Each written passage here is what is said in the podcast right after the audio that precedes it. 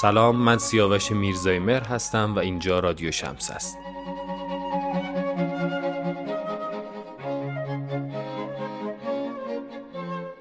در اپیزودهای ویژه رادیو شمسه قرار در مورد آثار و احوال متفکرین صده بیستم صحبت کنیم. قسمت اول رو با جولیا کریستووا آغاز می‌کنیم.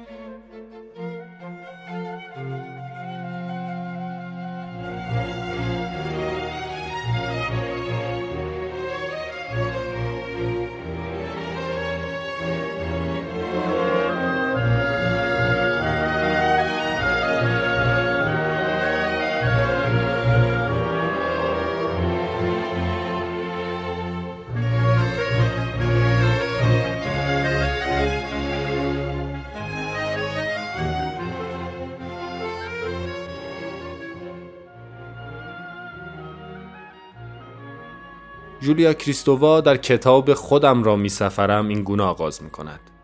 من دو روز پس از آغاز جنگ به دنیا آمدم. چهار پنج ساله بودم که متوجه شدم تولدم با آهنگ پرتومتراغ یک جنگ جهانی در هم آمیخته و همیشه با حس سوختن و از بین رفتن در یک انفجار همراه شده است. جایی برای من وجود نداشت. تنها یک لحظه از جهانی در حال تخریب و سپس افتادن بلغارستان در بلوک کمونیستی. بازسازی کمبود مواد غذایی سرکوب جنگ سرد و هزاران درد دیگر.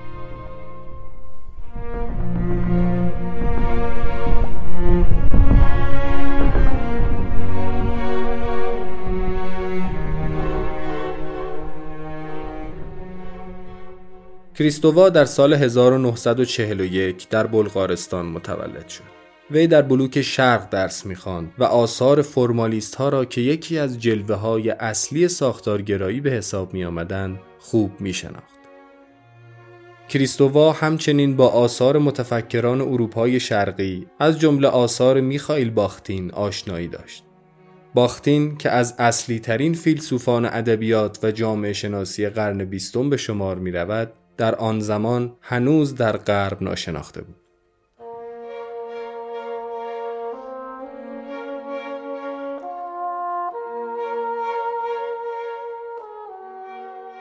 استاد راهنمای کریستووا او را برای شرکت در آزمون ورودی ادامه تحصیل در فرانسه به سفارت آن کشور برد و پس از مدتی او در شب کریسمس 1965 به پاریس رسید.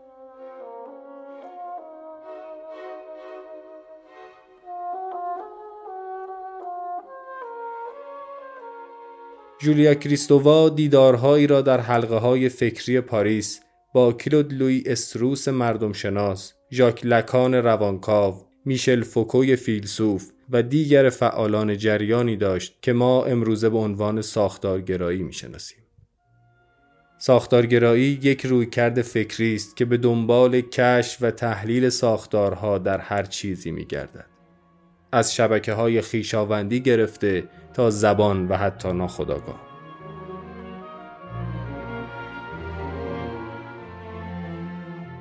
کریستووا با هوش سرشار و پس زمینه‌ای که در فرمالیسم روسی داشت به سرعت نامی در فرانسه به هم زد. او اولین تأثیر خود را با رساله‌ای درباره باختین به نمایش گذاشت و شرح و بست او درباره باختین بسیار مورد استقبال قرار گرفت.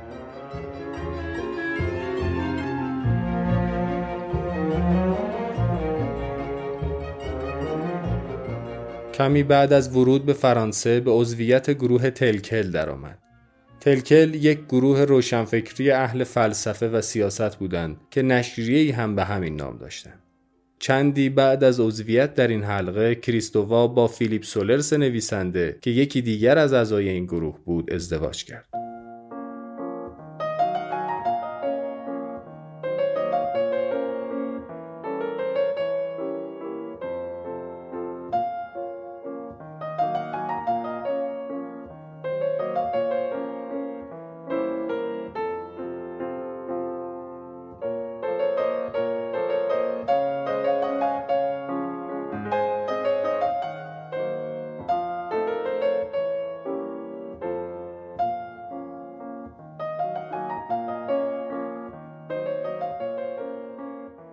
عواست دهه 60 زمانی سرمست کننده برای حضور در پاریس بود.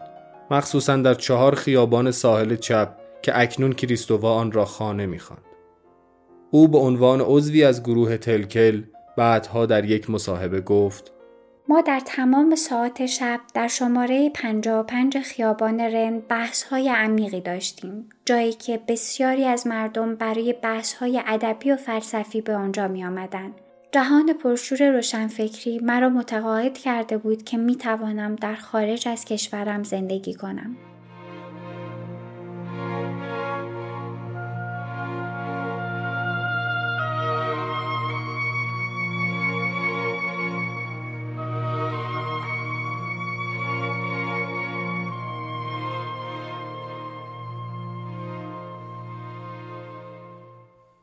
کریستووا و دیگر اعضای این حلقه روشنفکری با اتکاب بینش های ساختارگرایی می‌خواستند که کاری دیگر بکنند.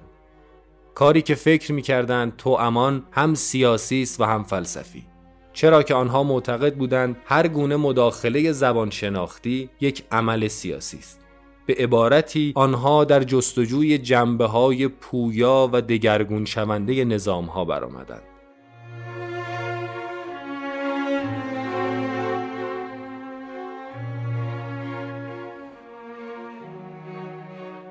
ساختارگرایی به نظامها از منظر همزمانی مینگریست. همچون یک تصویر از یک برهه زمانی. اما پسا ساختارگرایی نظامها را از منظر در زمانی مینگرد. به عنوان فرایندها و رخدادهایی در ظرف زمان. کریستووا بعدها در مصاحبه گفت من یکی از کسانی بودم که به تدوین نوعی پسا ساختارگرایی کمک کردم. موضع من این بود که ساختار محض برای فهم جهان معنا در ادبیات و دیگر کردارهای انسانی کافی نیست. دو عنصر دیگر نیز لازم بود. تاریخ و سوژه سخنگو.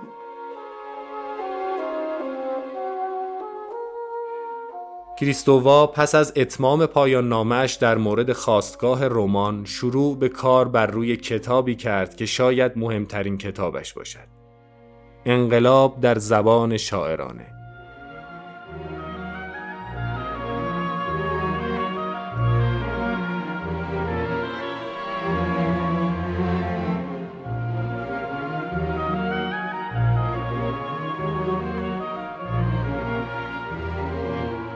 فرضیه انقلاب در زبان شاعرانه این است که آثار نویسندگان ادبی آوانگارد انقلابی در زبان شاعرانه به وجود آوردند. این آثار حامل عناصری هستند که تصوری را که ما از معنادار بودن متنها داریم در هم می شکنند. معنا صرفاً با دلالت سریح با کلماتی که صریحاً به اندیشه ها و اشیا دلالت کنند ساخته نمی شود. معنا تا حد زیادی توسط جنبه های عاطفی و شاعرانه متون نیز ساخته می شود. از نظر کریستووا اکثر نظریه پردازان غیر پسا ساختارگرا زبان را به عنوان یک مصنوع مرده یا چیزی که می‌تواند فهرست شود، بایگانی شود و مدفون شود در نظر می‌گیرند. آنها انسانها و زبانشان را موجوداتی ایستا و مجزا می‌دانند. وی به همراه دیگر اعضای حلقه ساحل چپ به دنبال ایجاد تحول اساسی در این دیدگاه برآمد. کریستووا به جای در نظر گرفتن زبان به عنوان هستی ایستا زبان را به عنوان یک فرایند دلالتی پویا در نظر گرفت.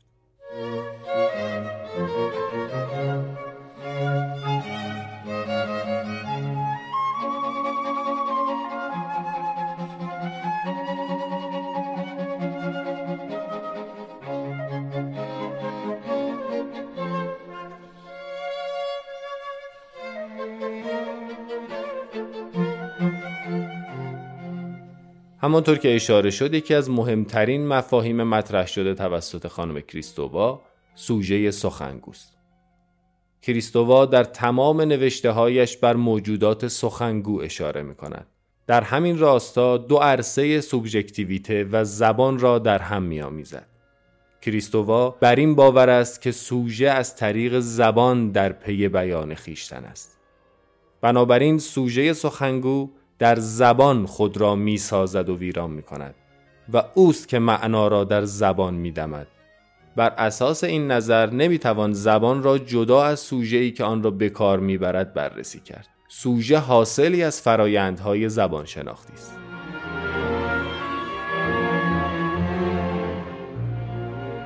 مفهوم دیگری که کریستووا به آن می‌پردازد سوژه در فرایند است به گفته کریستووا زبان یک فرایند دلالتی است و توسط سوژه‌ای که خود یک فرایند است به کار گرفته می شود. کریستووا بر این مسئله تاکید می کند که موجود سخنگو یک سوژه در فرایند است چرا که هویت او هرگز ایستا نیست و در یک مکان ثابت نمی ماند. کریستووا در پی ترسیم طرحی از سوژه است که بر اساس برداشت های پیشین از سوبژکتیویته شکل نگرفته است. این سوژه همواره تابع پدیده هایی همچون فرهنگ و زبان است و اساساً همین پدیده ها هستند که شیوه به هستی در آمدن انسان ها را شکل می دهند. کریستووا همانند فوکو شکلگیری سوژه را در ملاحظاتی از تاریخ اجتماع و قدرت می داند.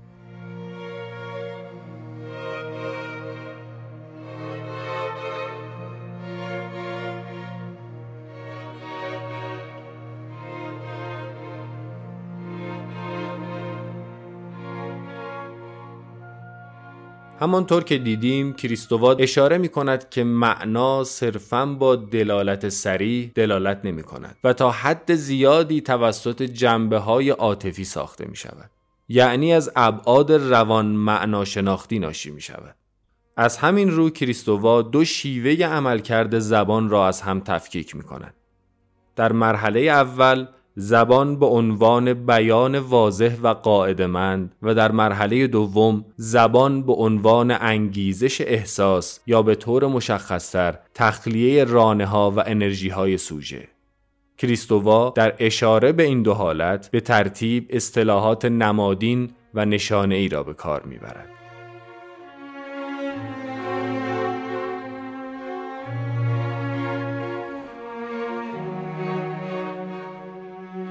امر نشانه ای شیوهی برون زبانی است که انرژی تن و عواطف توسط آن به زبان راه می. و اما امر نمادین وچی از دلالت است که موجودات سخنگو به وسیله آن میکوشند معنا را تا جایی که ممکن است با کمترین ابهامی بیان کنند. امر نمادین بیانی شبیه بیان دانشمندان و منطقدانان دارد در حالی که بیان موسیقی، رقص و شعر نمودی از امر نشانه است.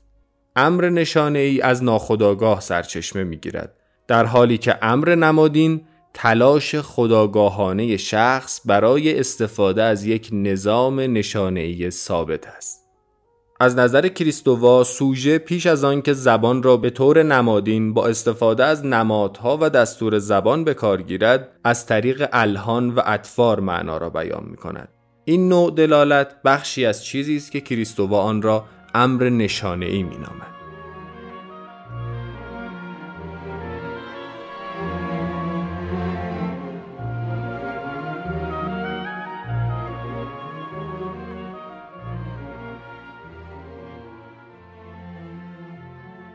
کریستووا در کتاب انقلاب در زبان شاعرانه شیوه متمایزی را برای تحلیل تمام متون ادبی پیشنهاد می کند.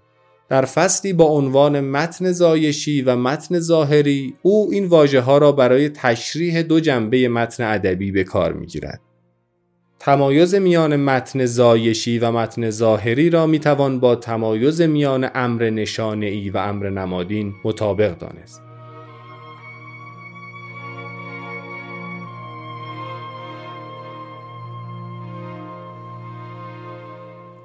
بر اساس نظر کریستووا یک متن در دو سطح عمل می کند. سطح امر نشانه ای یا متن زایشی که معلف در آن سطح رانه ها و انرژی نشانه ایش را آشکار می کند و سازمان می دهد. سطح امر نمادین یا متن ظاهری که یک ارتباط ساختارمند و قطعی قابل بازنمایی است.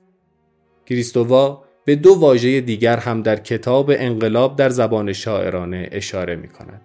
معناکاوی و بینامتنیت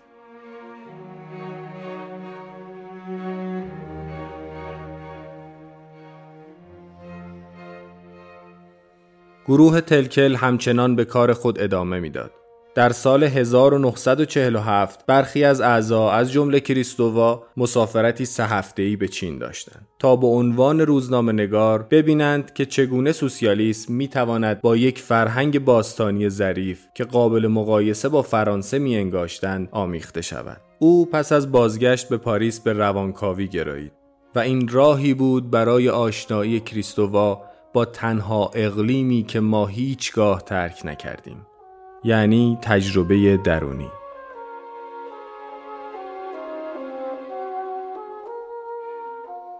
آثار نظری بعدی کریستووا این گرایش روانکاوانه او را منعکس می کرد. در حالی که نوشته های دهه های 60 و 70 او بر نشان شناسی و زبان متمرکز بود متون دهه 80 تجربه روانکاوانه موجود سخنگو را مورد بحث و بررسی قرار می دهد. یکی از مهمترین واجه هایی که کریستووا در تجربه روانکاوانه سوژه سخنگو مطرح می کند واژه کوراست. کریستووا واژه کورا را از تیماوس افلاتون به آریت گرفته است. افلاتون فیلسوف یونانی در یکی از آثارش به نام تیماوس به شرح چگونگی پیدایش عالم می‌پردازد. در روند این توضیح از واژه کورا استفاده می کند که هم به معنی زهدان مادر و هم به معنی پرستار و دایه به کار می رود.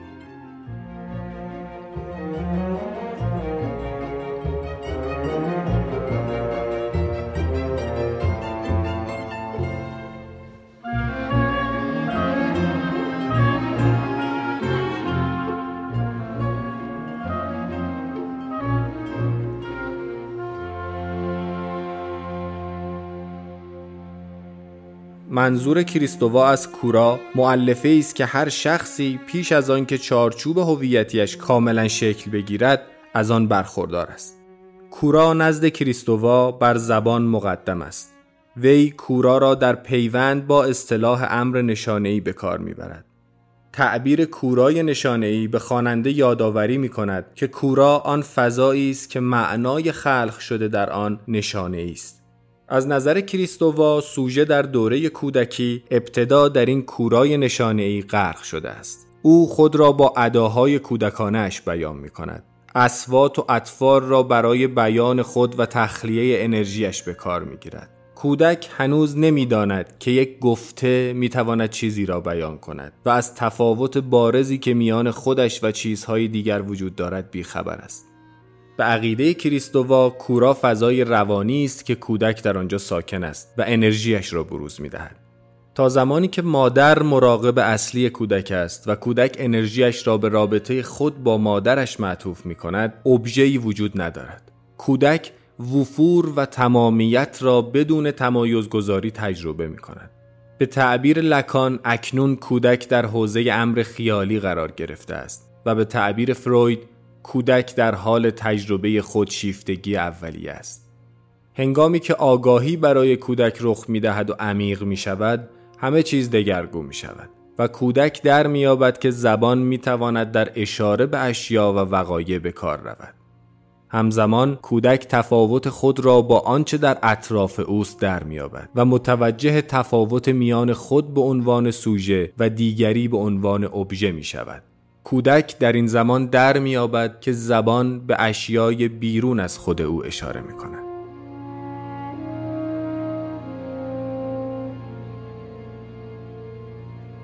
کریستووا در کتاب خود با عنوان قدرت‌های وحشت که در سال 1980 منتشر شد به موضوع آلوده انگاری می‌پردازد.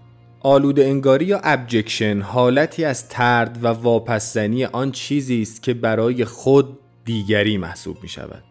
و خود به این وسیله مرزهایی برای یک من هموار ناپایدار ایجاد می کند. کریستووا در گام اول کتاب قدرت‌های وحشت خواننده را به چگونگی شکلگیری سوبژکتیویته جلب می کند. یعنی به این مطلب که چگونه شخص خود را چون یک موجود مجزا با مرزهایی میان خود و دیگری در میابد. موجودات به عنوان سوژه های مجرد و مستقل به جهان وارد نمی شوند. مطابق نظر کریستووا تجربه اولیه ما تجربه از یک تمامیت یکسانی با محیط و تجربه از یک کورای نشانه است.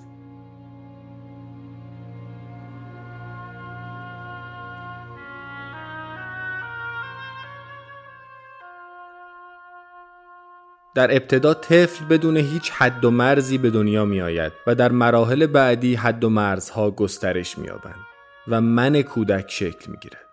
لکان اشاره می کند که وقتی طفل بین 6 تا 8 ماهگی اجمالا خود را در آینه می بیند و تصویری از خودش به دست می آورد سوبژکتیویته ظاهر می شود. یعنی کودک خود را به عنوان سوژه جدا از دیگران می شناسد. کریستووا با این گفته روانکاو فرانسوی موافق است که مرحله آینه می تواند درکی از یگانگی فراهم آورد. اما او فکر می کند که حتی پیش از این مرحله طفل شروع به جداسازی خود از دیگران می کند تا مرزهای میان من و دیگری را ایجاد کند. کودک این مرزها را به واسطه فرایندی که کریستووا آن را آلود انگاری می نامد گسترش می دهد. آلوده چیزی است که شخص آن را ترد می کند و پس می زند و تقریبا به شدت از خود بیرون می راند. مثل شیر ترش، مدفوع و حتی آغوش گرم مادر.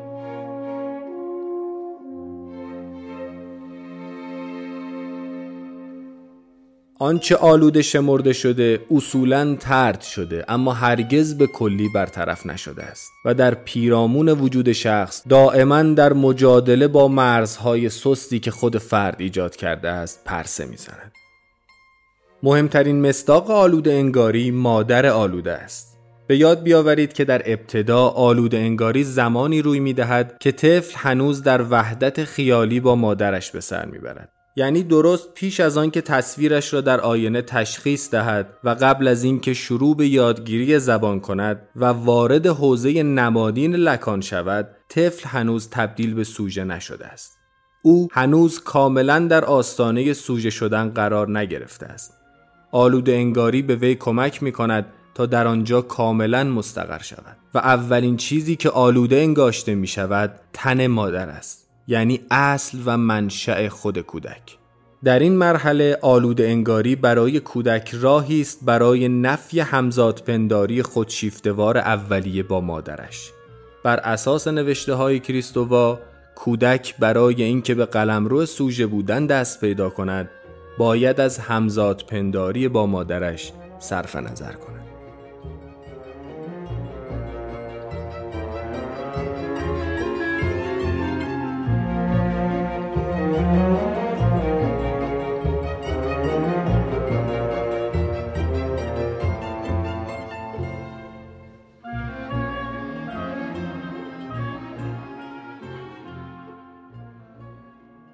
خب خیلی سپاسگزارم از شما که تا این دقیقه همراه رادیو شمسه بودی. اینجا لازمه که یک توضیحی رو خدمت شما عرض کنم. از اونجایی که خانم کریستووا در طول عمر پربار خودشون فعالیت‌های علمی و پژوهشی متفاوت و بسیار متنوعی رو دنبال کردند، احساس کردیم یک قسمت برای ایشون کمه و تصمیم بر این شد که اپیزود جولیا کریستووا رو در شماره بعدی رادیو شمسه هم دنبال کنیم. گردآوری و تدوین مطالب این قسمت رو خانم مرزی نامور مطلق بر عهده داشتن